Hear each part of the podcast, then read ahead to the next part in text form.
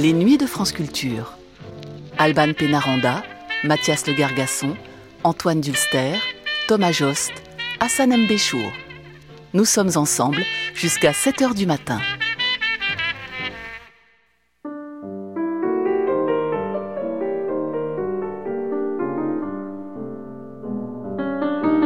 Clarisse Lispector ou l'enfer du neutre. Une sélection d'archives de Mathias Le Gargasson.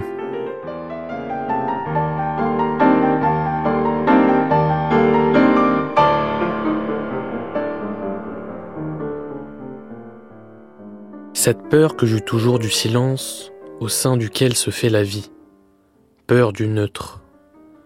Le neutre était la racine la plus profonde et la plus vivante. Je regardais la blatte et je savais. Jusqu'au moment où j'avais vu la blatte, j'avais toujours appelé de quelque nom ce que je vivais, sinon point de salut. Pour échapper au neutre. Pour échapper au neutre, j'avais depuis longtemps abandonné l'être pour le personnage, pour le masque humain. En m'étant humanisé, je m'étais affranchi du désert. Je m'étais affranchi du désert, oui, mais je l'avais aussi perdu. Et j'avais aussi perdu les forêts, et j'avais perdu l'air, et j'avais perdu l'embryon en moi.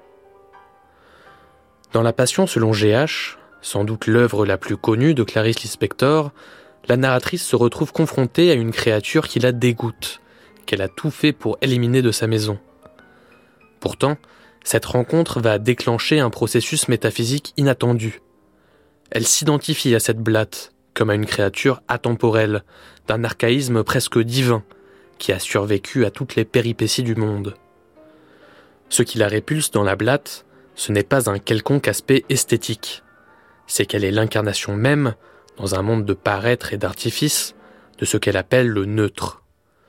Le neutre est quelque chose d'impossible à circonscrire par les mots, qu'on ne peut pas décrire et qui pourtant gît au centre de l'œuvre de Clarice Lispector. C'est l'immanence même, une vie pure dénuée de toute caractéristique. Il y a comme une théologie négative du neutre à l'horizon des textes de l'écrivaine brésilienne. Le neutre n'est pas sans rappeler la définition que fait Deleuze de l'immanence. Une vie, tout simplement. Sauf que voilà, Clarice Lispector n'a pas lu Deleuze, n'est pas une érudite, ne met pas en abîme, comme de nombreux auteurs, une infinité d'idées et de concepts, lus lors de longues études, faisant de la littérature une éternelle chambre d'écho. Cette rencontre avec la blatte, qui renvoie la narratrice à son état originel, à la vérité d'une vie immanente, neutre, infernale mais vraie, cette rencontre mystique, devenue peu à peu mythique, provient de l'instinct littéraire et métaphysique extraordinaire l'écrivaine brésilienne.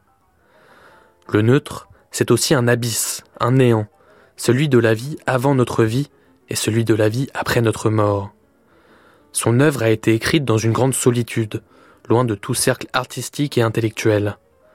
C'est une gestation douloureuse, la fermentation lente de concepts nouveaux qui émergent du moi profond de l'autrice. Destruction de notre concept du moi et de l'identité, remise en question de nos axiomes épistémologiques, voilà quelques éléments mis au service d'une écriture neuve, peu académique, vue à ses débuts comme maladroite.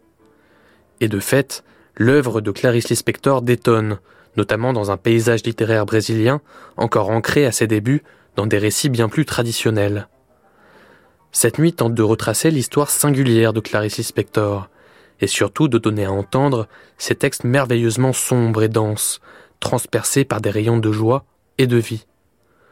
Clarice Spector, ou l'enfer du neutre donc, c'est tout de suite dans les nuits de France Culture.